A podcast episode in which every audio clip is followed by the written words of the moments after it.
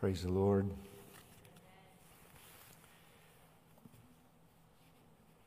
Sabbath by Sabbath, we have the privilege of a very enriching experience as we come here to gather with each other, to bless each other. You know, you just do not want to take for granted the amazing offerings of music that are that are held so closely to so many in this church that they share so freely. And by the way, um, I was listening to the Suncoast Singers practicing one of their songs for this afternoon for the Strong Tower radio experience.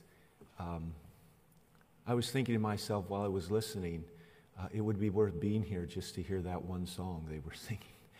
I want to invite you to come back this, this afternoon, early this evening, and share that time together. You will be richly blessed. But we don't motivate ourselves primarily just how we get richly blessed. We come to richly bless. Amen? And this is part of our work. And to strengthen the hands of those that are serving. Uh, I want to tell you through the years, as your, one of your pastors, uh, when I've gotten up to preach at evangelistic events and other uh, non Sabbath morning appointments, and the church has so many people in it, I can't tell you what that does um, to encourage the people that are leading out. So I want to highly encourage you. This is the apple of God's eye, the church. It is enfeebled and defective as it may be, it's still the one object of His supreme regard. And you're a child of God, and you're in this church. And I just really want to encourage you. May you bless each other and may you come to be a blessing, and in turn, you will receive a blessing. Let's pray. Lord, thank you for the hope of sunshine on this day after a week of clouds. And I pray, Lord, shine into our hearts, and may there be sunshine in our soul. Uh, bless those that are carrying burdens, grieving loss. And I pray, Lord, bless those that are rejoicing. May their fellowship be such as that they can take courage from each other as it's given from you. And now bless us as we look into the life of those who are part of the first Exodus. In Jesus' name I pray. Amen. This is a series I'm beginning entitled Egypt in the Rearview Mirror. And uh, certainly before the Egyptians released the Israelites, there was a lot of trauma. And certainly before the Israelites were ready to go, there was a lot of trauma. Spirit of prophecy will tell us that Israel was not ready for emancipation. And I fear that on the verge of Jesus' second coming, that we will see, need to see, as much as none of us want the trauma, elements of deliverance that are really about readiness to receive what God wants to give. So, as we start this series out of the book of Exodus, not only out of the book of Exodus, but out of the book of Exodus, I want us to make a prayerful journey with Jesus that he could do whatever he wanted to remove Egypt from our hearts.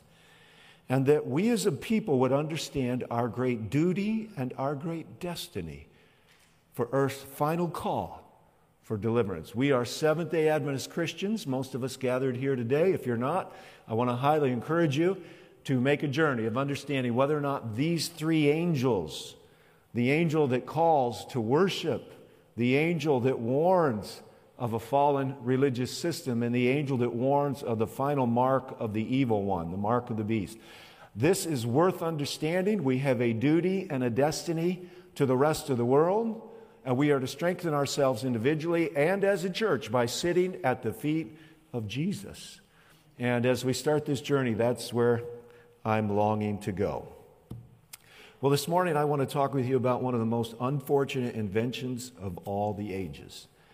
Uh, one that brought personal trauma to me, and this generation no longer needs to be traumatized by. And that's training wheels. How many of you rode a bike as a child that had training wheels on them? How many of you were fortunate enough to have a bike? Um, we take it for granted now. They're produced, we can buy them for pennies on the dollar at Goodwill or neighbor to neighbor or wherever it might be. But I consider one of the most unfortunate things ever designed in the course of child development and happiness to be a training wheel. Because training wheels don't really teach you how to ride a bike, they teach you how to depend on training wheels. And uh, when you take the training wheels off, there is trauma.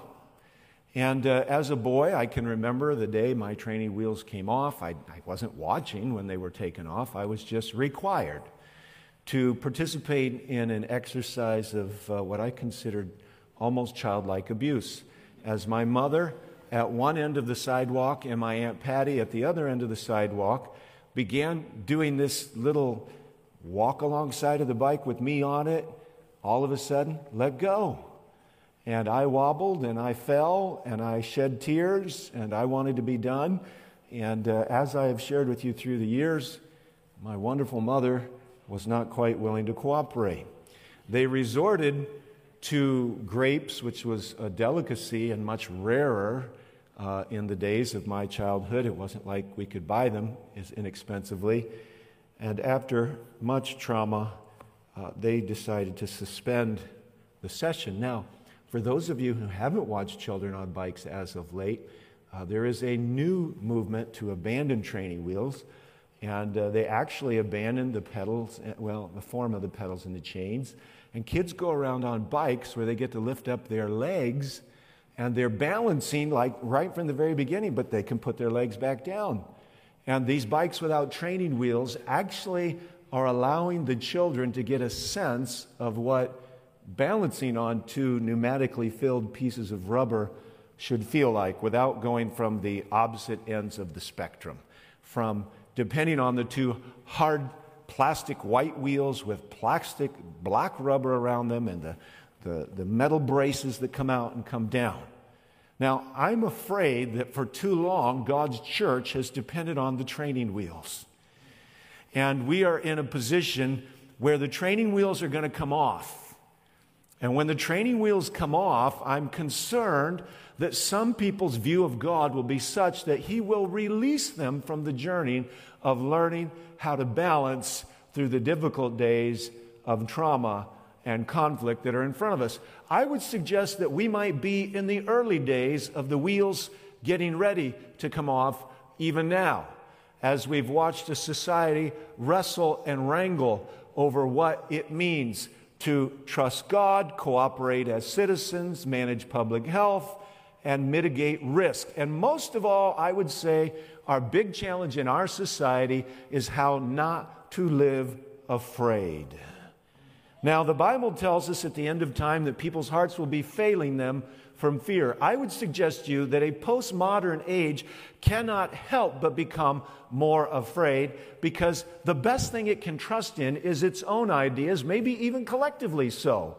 But even those best collective efforts leave one depending on man's best wisdom. You know, we've gone through these last 16 months where we've had all kinds of conspiracy theories postured relative to uh, the COVID experience, I appreciated very much what a doctor friend of mine said. He said, You don't need a conspiracy. All you need is human ineptness, and you can be where you're at. And I want us all to think about that just a little bit. It's not so much that we need to see a grand scheme of evil behind things, although the book of Revelation not only suggests but makes it clear there is an ultimate goal to rob God's people of their salvation and the world of hope. We just need to stop for a few minutes every once in a while and say, Lord, who do you want me to be? What would you have me do? So, how does a nation or a family or an individual become afraid? And you say, Well, Pastor, that's, that's a foolish question. People are afraid automatically. And I would have to agree with you. The very first emotion in the Garden of Eden was fear. Nobody had to be trained to be afraid after they ate the fruit. Fear was just a function of spiritual natural law. Disobedience and rebellion to God produces fear. And the more you ride around, I don't see them so much here, maybe because there's not as much of a redneck element here in this part of the world. Uh, but it used to be I would often see pickup trucks with uh, vinyl decals stuck in the back window and a gun rack, and it would say, No fear. Well, I have a theory. The more you project uh, with statements like that, that you're not afraid, might be a little indices that you actually are afraid. And uh, there's nothing wrong with a gun or anything else like that. Some of you own them. I hope that your trust is not in them. But I want to assure you, our society has become more and more afraid, more fragile, even in the midst of more scientific advancement and, you might say, societal ability and wealth to solve some problems. Another reason and another way people become afraid is that they're never tested or challenged. And for any of you that are parenting, you need to recognize that your journey is to give the appropriate op- opportunity for people to grow. They are to be tested, they are to be challenged. And that challenging is actually the strengthening of the inner sinew the, of, of the nervous abilities or the directing out of that nervousness. The ability to say, I've done this before, which is why we cannot allow our children to be in charge of their own parenting. The absence of a father in the home has created a great amount of fear in our society. It's a dad's job, yes, to be part of the nurture team for sure, but it's also a dad's job to say, no, you can do this, and yes, you will do this, and no, you won't like it in the beginning, but on the other side, you will respect yourself and have a whole lot more self confidence. There's also a financial overextension that is in part or large parts of American society. People have spent more than they should have. And so they are constantly living on the edge. I always appreciated Dr. James Dobson, child psychologist of a generation when I was raising my children. And, uh, you know, he used that wonderful illustration of what guardrails can do to create security. If you've ever driven through the Rocky Mountains, most of the passengers in your car don't like for you to see how close to the edge you can drive as you're crossing Independence Pass or something else like that. But we have found ourselves goaded, encouraged, and actually affirmed into buying it today and paying for it two or three years from now. Living really close to the edge financially will take an awful lot of courage out of a person because they realize one little pinprick to the bubble of their financial life and they're, they're goners. And then, of course, we have the failure to prompt the prompts of faith. Now, I will this morning arraign most of us, because unfortunately I've experienced this as well, but I'm also going to arraign entire churches before the, the judgment bar of God on this one. Because for the last 60 to 70 years, we have lived in the largest financial expansion of opportunity in the modern world. And so, how is it that we should come in the 21st century 70 years, 75 years plus, after the end of a Second World War where we were largely untouched economically, how can we come to the place two generations after the greatest generation and find churches barely existing? It, the, the, the responsibility, the culpability for this must lay squarely at the feet of pastors and elders and parents who have squandered wealth and opportunity on themselves and forgotten there's a world to win and that the earth is not supposed to go to hell in a handbag. Yes, those elders and those deacons and those deaconesses and those preachers who were too afraid to inconvenience the collective whole and remind them that their wealth is a stewardship for the saving of man. And while they are privileged to enjoy those blessings in measure, they are held in trust. And when an entire nation, entire churches, and entire families can squander the responsibility and the privileges and provision that come with it, they would find themselves afraid. Living life on your training wheels is not a good way to live. You don't ride training wheel bikes when you're 25 years old. And yet, I'm afraid that Adventist adolescence might be a phenomena that has perpetuated itself, yea, might be too much, too great of a moniker for the progression of our collective well being and our collective thinking and spiritual processes as a whole. And then, of course, lastly, and by no way exhaustively, I would suggest that sequestering yourself to receive and be benefited primarily by your blessings, mainly for yourself, is not too different from what I've just been speaking about. Egypt in the rearview mirror. It's normal to be afraid. I'm going to tell you before we're done how not to be afraid. I'm going to explain it exceptionally practical. I want to start this morning by looking at the life of Moses. Turn back to the book of Exodus. And I'm going to start by telling you the apple doesn't fall far from the tree. And if you came from a home where everybody was afraid and nobody ever took a risk. It's very likely that you're living that way today, and you may have taught it to your children and your grandchildren. And it's very possible today that the concept of leaving Egypt in the rearview mirror is as about unpalatable to you as it was to Mrs. Lot before fire fell on the five cities of the plain. But today is an opportunity, friends, for you to leave behind those things that make you trepidatious and embrace those things that make you a threat to the enemy and a hope to mankind without God. Exodus chapter 2. Now, a man, verse 1, from the house of Levi went and married a daughter of Levi. I preached a sermon not too long ago called Let the Righteous Women Rise Up, and I focused on Shiphrah and Puah and on this man's mother. The woman conceived and bore a son, and when she saw that he was beautiful, she hid him for three months. Isn't every baby beautiful? At least to the mama. All right, they have to grow into beauty for the rest of us. But when she could hide him no longer, she got him a wicker basket, covered it over with tar and pitch, and then she put the child into it and set it among the reeds by the bank of the Nile. And she even had a plan that would go with it. This lady was a brave woman. The apple didn't fall far from the tree when Moses found himself cradled in the arms of one who took such great risk. Float that boat, Mama, right into the presence of the princess and take a risk and see if she turns on you and your daughter or if God turns her heart towards you. You see, friends, she understood deliverance was coming and she knew that surrendering her child to the murder of a murderous regime was evil and wrong. And she risked herself, us not knowing what kind of threat was on her, but certainly some. And yes, Jochebed gives to Moses that which she had practiced throughout her life. Now, you may say to yourself, well, the apple didn't fall far from the tree, and I am just a tad bit prone to fear all the time. Well, I want to give you good news. Paul tells us in the New Testament that you can be grafted into a new tree. And that's exactly what I'm here to do this morning. I'm out to challenge and call and encourage all of us. And by the way, even as I'm preaching here, I'm looking out at people who have done this. And I want to tell you how proud I am in the name of Jesus for this church.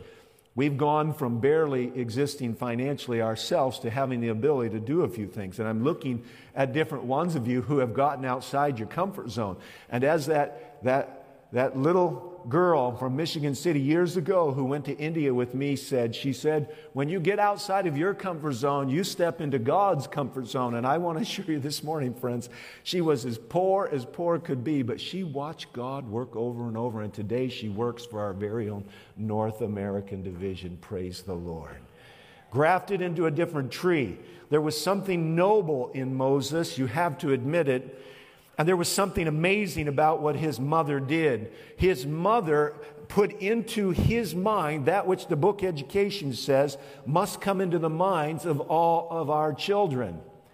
She says on page 17, let them talking about the young people. Contemplate the great facts of duty and destiny, and the mind will expand and strengthen. And instead of educated weaklings, institutions of learning may send forth men strong to think and to act. Listen, we got plenty of strong thinking in some senses going on, maybe not always even along the right vein, but we need men who are masters, she says, not slaves of circumstance, who possess breadth of mind, clearness of thought, and the courage of their convictions. An interesting word in this moment in Earth's history as people are losing their jobs and their educational opportunities over personal religious conviction. I'm here to tell you today, Jochebed should breathe hope into every single parent listening in this postmodern age on the cusp of societal implosion. How long are we going to go before people can sit at home getting money and they won't go out and work? How long will we go when just an employee showing up three or four days out of the week is considered a good employee? We're in trouble. We're in big trouble. And somewhere down the road, we're going to have a reset. And it's not the great economic reset necessarily, although that's probably coming too. But we're in trouble because we have a society that abandoned the law of God, the discipline, and the devotion to God. And we've now got a society that's teetering exceptionally close to caving in on itself under the weightiness of dysfunction and addiction. Listen, friends. Moses walked into the courts of Pharaoh at age 12 and he walked out at age 40. Actually, he ran away at some point in time because he had followed the contemplation of his duty and his destiny. You have a child in this day and age and you're worried about how they're going to turn out, you must sow the seeds of duty and destiny into their minds. They weren't called just to experience the great American dream, stand on the shoulders of their denomination in these great educational institutions or their parents. They have a duty and a destiny not unlike that of Moses. They are to lead an entire world to hope and deliverance from the oppressive powers of our age. And for Moses to grow up in the palace of the king and not be conformed to the mindset of the Egyptians is nothing short of a miracle. It's an answer to prayer on behalf, on behalf of Jochebed, and it's an answer in direct re- regard to her instilling what his real purpose in life was. And it worked. And even though Moses made colossal mistakes, you know, Moses, I, I, I don't fault Moses for anything, not a single thing. I look at the chapters of his life and it gives me hope. But I don't fault him for one thing. You know, when you're young, 40 back then, he lived to be 120 and would have kept going. 40 was still in that first third of his life. And he had that youthful understanding. It wasn't a mature, developed concept of how central God was going to be to this thing. So when he killed the Egyptian taskmaster, he thought he was doing a good thing. But the spirit of prophecy will point out that so much of his thoughts were focused about so much of what he could do and the centrality of his giftedness and his education. I don't hold much against Moses. I look back at my own life when I was in my early 20s and 30s, and it's like, how much of what I was doing was built around the idea of how much I could do? And any honest person that doesn't do that kind of thinking needs to stop. Maybe today will be a good day and do it. But I want to tell you something. Moses went 40 years into another module of training. Short sighted mortals would have dispensed with that 40 years of training, she writes, amidst the mountains of Midian, deeming it a great loss of time. But infinite wisdom placed him, who was to be the mighty statesman, the deliverer of his people from slavery, in circumstances during this period to develop his honesty. In other words, he got to the place where he could look back and say, I shouldn't have killed that guy. His forethought, his faithfulness, and now we start getting into some of the real dynamics of leadership his caretaking, his ability to identify himself with the necessities of his dumb charge, those animals.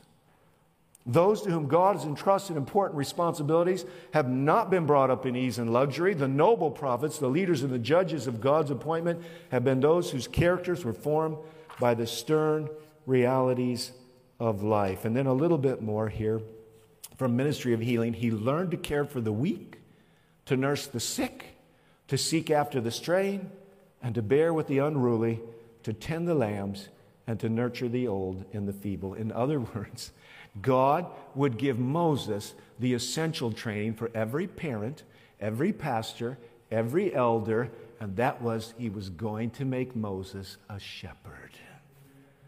A shepherd. All of God's great leaders have either started out as shepherds or ended up as shepherds, but there's something about love to those dumb animals. And by the way, friends, don't be too inconvenienced to have pets in your home. Those dumb animals that aren't quite as dumb. Of course, that's a phrase that relates to their ability to talk, mainly. And yet, God was developing in this man things that were yet undeveloped and preparing him to care for people in the same way. Turn over to Exodus chapter 4. Exodus chapter 4, our scripture reading. What an amazing component of God's wonderful patience in dealing with his people. We've skipped over chapter 3, where God is meeting Moses at the burning bush, and here we are in a dialogue. Then Moses said, verse 1 What if they will not believe me or listen to what I say? For they may say, The Lord has not appeared to you. Now, there's that forethought coming out. Leaders think about what could turn out in the future, and they anticipate it. He's doing that. Then the Lord said to him, What's in your hand? He said, A staff. Throw it on the ground. He threw it on the ground. It became a serpent. He tells him to pick it up by the tail, the worst possible place to grab a serpent. He does it though. What I want you to see about Moses in this segment of the scriptures is number one, God's amazing patience. He's not in a hurry. He's appeared. It's clear that a divine manifestation, a, uh, a divine uh, revelation is before Moses. And God is willing to be as patient in the development of this leader as he needs to be. And I want you to understand if God's calling you to do something today, especially if someone listening to me here today is called to make a difficult decision, especially if someone here today is being called into the ministry, you need to understand there is a natural reluctance in the heart of someone who understands what might be involved. God's not put off by that. I've told you before, I ran from my call. I hate to say it. But when I look at the life of Moses, when he finally learns something, it's like he realizes he's not up to this. This is really more than he can handle. But God is willing to accept that. He is very patient. Can you say amen?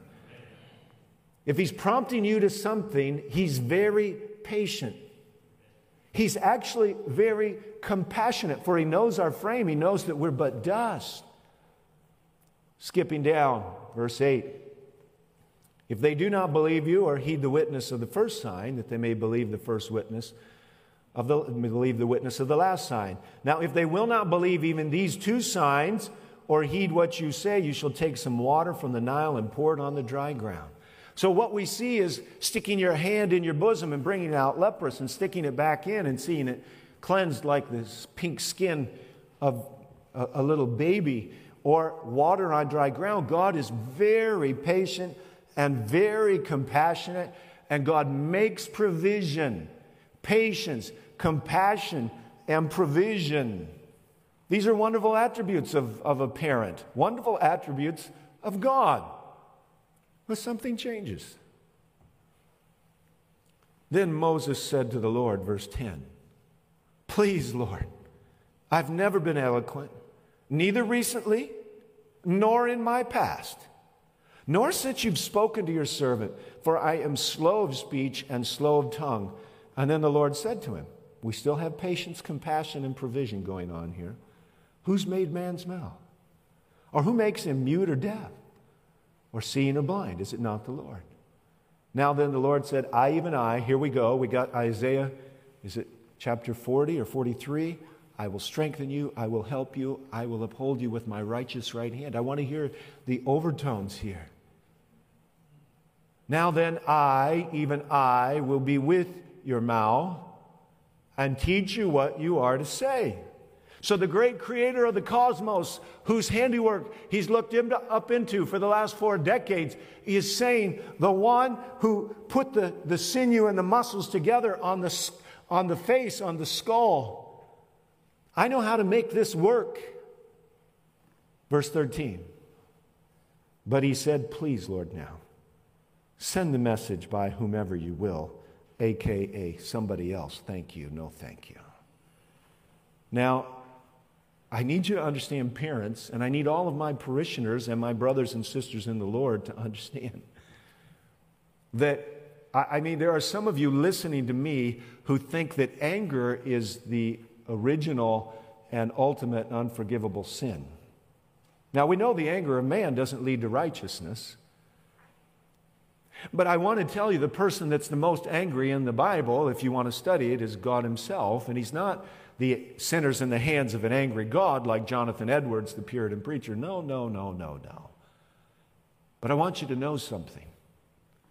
Uh, some of you got disadvantaged educations when you were little because you didn't have a Jetty Kelly in your life who made you do some of the things you needed to do. But I'm here to tell you, in spite of God's patience and compassion and provision, there is a moment in which God says, okay, now we've crossed a line, and all we have operative here is self centeredness, lack of trust, and an unwillingness to obey. Verse 14. Then the anger of the Lord burned against Moses, and he said, Is there not your brother Aaron the Levite? I know that he speaks fluently. In effect, what God is saying is if you won't let me do this through you and you don't really believe I can do it through you, I guess I'll have to go to your brother to be your spokesman. I can do it that way. Verse 15 You are to speak to him and put the words in his mouth, and I, even I, will be with your mouth. It's really quite an interesting window. But I'm here to tell you today, friends, there is nothing worse in a congregational experience or a family experience than a leader who is afraid. As a matter of fact, you cannot lead when you are afraid. Fear must give way to some greater sense of God's presence and provision to a duty and a destiny. And becoming unafraid is an important journey. But when we think about leaders who are afraid, I want you to understand you can start out afraid and become brave, or you can start out brave and become afraid. I want you to think about Saul, who will rescue the men of Jabesh, but in the end won't go up against the giant. I want you to think about the fact that in his humility, he was willing to trust and do. And in his pride and pomp, he was not. When he had much to protect, he wouldn't deliver it to the vicissitudes of risk, but when he had nothing to protect, and when he was a man small in his own eyes, he would do what his son would do with his armor bearer while everybody else hid out in the caves. Let's think about how you go to becoming unafraid. Number one, if you would like to become less afraid or unafraid, you have to start by making little sacrifices. Courageous leadership is a big sacrifice, and courageous leadership is really love. You take the steps of duty that are in front of you wherever you're at, and what you find is, is that these little duties done in love to the people around you prepare you for bigger duties. Now, parents, listen to me. Laziness is a superior problem to the functionality of your child in their future. Laziness and fear are twin brothers or sisters, you might say. Because laziness is a form of selfishness, and selfishness and love are opposites. Bravery is a function of love. Fearful people focus on themselves. Laziness is a form of self focus. Selfishness and love are opposites, but what happens is, is that when a child or a person chooses as an adult to take little steps of loving service, this little step of loving service drives out, it's a function of the cross in daily living. It drives out that self centeredness by little choices, weeding out from the heart the things that would make it self focused and consequentially afraid. But loving service manifests itself in little things in preparation for a higher order of loving service. Being a leader without fear requires the ability to take risks. Those risks are taken when one discerns the call of love. Love. Accept the responsibility God lays on you. Number two, think about Moses. Now, this is not going to be very complimentary, but this is the fact.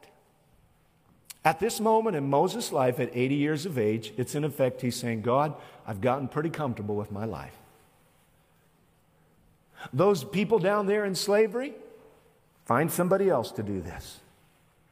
Is it really possible that Moses could gravitate into a posture of comfort not too terribly unlike ours, and we can find ourselves as reluctant to sacrifice and take the risk just as he was? This is not a complimentary picture of one of the mightiest men who ever lived.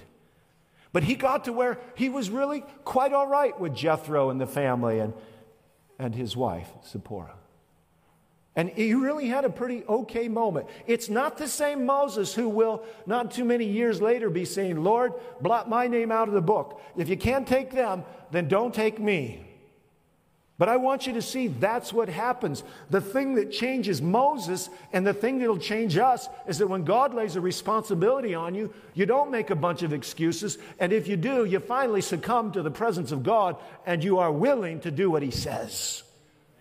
This is how you get brave because God's the quintessential parent. He's the actual prominent position of the ultimate parent of the race. And He is providing and He is compassionate and He is patient. But there comes a point in time when He says, All right, enough excuses already. Either you will or you won't do this. I've made provision. Moses says, I will. And consequently, he starts becoming the man minus the modalities of his youth, he starts becoming the man he's supposed to be. And he ends up being the most noble person, perhaps in all, or one of the most noble persons in all of the Old Testament. The third thing you need to know if you want to leave behind your fears is pray. Pray your way forward, pray your way out of trouble, pray for position, provision. Pray your way through your successes. The spirit of prophecy will tell us there's two pitfalls doubt and overconfidence. Some of you are over here. You're on the doubting side. Some of you are over here, like Moses in his first 40 years. You're overconfident. Both of them are a setup. But I want to tell you, when you take that first step, the only way to get rid of your fears, and I counsel this with different individuals, starting with my family. Man, when it's really hanging on me, when I'm feeling like I've, I'm, I'm, I, am i am not up to this thing, I go find somewhere. There's different times you'll find me kneeling in this very sanctuary, and I'm praying, Lord, I need help. And I want to tell you something. His ear is ever tuneful to the supplication of his children. And if I know how to give good gifts, he wants to give better. But most of all, he wants to make us strong in a difficult age. The last thing is never, never, never surrender your spiritual or personal integrity.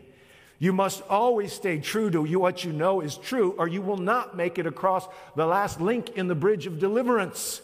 The devil's always offering you a parachute. Jump out of the plane now before it finishes riding through this rough storm.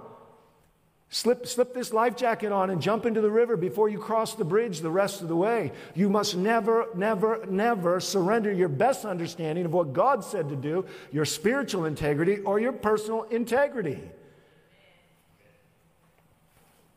I'm pretty proud of this church. I'm thinking of a mother right now. As a matter of fact, as I'm preaching, it's been the ladies, it's another mother that I was thinking of earlier. I'm thinking of a mother who had to go up against her teenage child and tell her, You're going to a different school this year. It's a church school. This mother told me this story.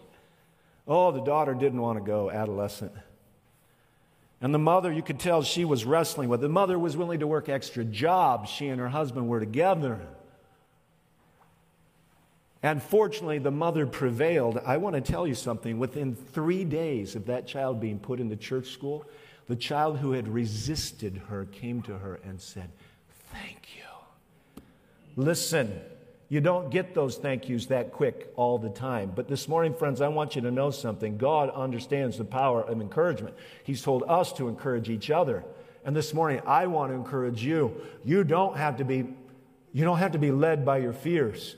The way your fears go away is to know that anywhere with Jesus I can safely go. And I want to end on that subject matter. It was Jesus who actually walked into the chasm of darkness and the only person he knew to trust in because he wrote, he directed the writing of the scripture that said, Don't put your trust in man.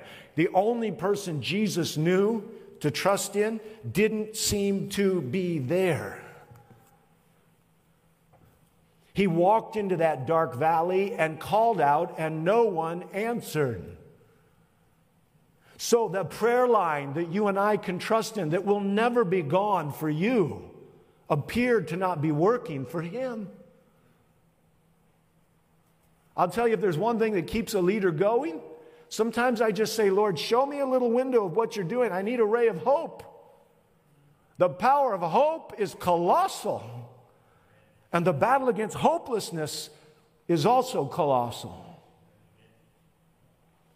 Jesus walked into the clutches of Satan, and he's the only person for whom the ravages of Satan were unmitigated. And while it was not the literal fingers of Satan on the throat of Jesus, it was the well schooled hands of the Romans and the vicious, shriveled little hearts of the Pharisees and the abandonment of his friends Yes, the bravest person to ever walk the face of this planet is God Himself. And should we be surprised? Because His love for us was greater than His love for Himself. And be willing to be a man of no reputation. He was the humblest person to ever walk this sod. He took up all the little duties. He'd never surrendered his personal integrity. He didn't stand on the sidelines while others were putting their face into the wind. He came along to Mary Magdalene while she's pouring out all that perfume. And Judas is at the table whispering to John or James or somebody, What a waste! And Jesus speaks up in the last Sabbath, the last week of his life, and he looks at Judas and he says, The first and final rebuke leave her alone. No, our dear Jesus would play into the devil's conspiracy of one of the twelve betraying him into the hands of his own nation and the Romans. But Jesus never left somebody by themselves to face the fury of evil. He was the consummate, courageous deliverer. And this morning, he's raising up others just like him. This morning, friends, I'm here to tell you we've been through a colossal lockdown globally. We've wrestled with what it means to worship and do God's work in the midst of risk. Some have failed, some have succeeded. As of late, we're arguing, you could say, and it is a legitimate discussion inside our church as to whether or not people can and should be forced to receive medical procedures they don't want. And by the way, almost 17,000 people have signed the Liberty of Conscience document. And I'm inviting every single person who hears this message to go to our website and sign it too, because whether you believe in receiving or not receiving, most of us, I'm quite certain, believe that it should be a personal decision, especially with all that we know about the disease today. And I'm going to challenge pastors right now because that document's been signed by almost 3,000 medical professionals. Where are the pastors? Only 1,200 have signed it as fellow colleagues of mine. It's time for us to catch up with the medical professionals who have said we are standing with those who believe they should have the ability to choose for themselves. Yes, it is an age that requires a bit of love, humility, and courage. May God bless his people as they rise up to it. Amen.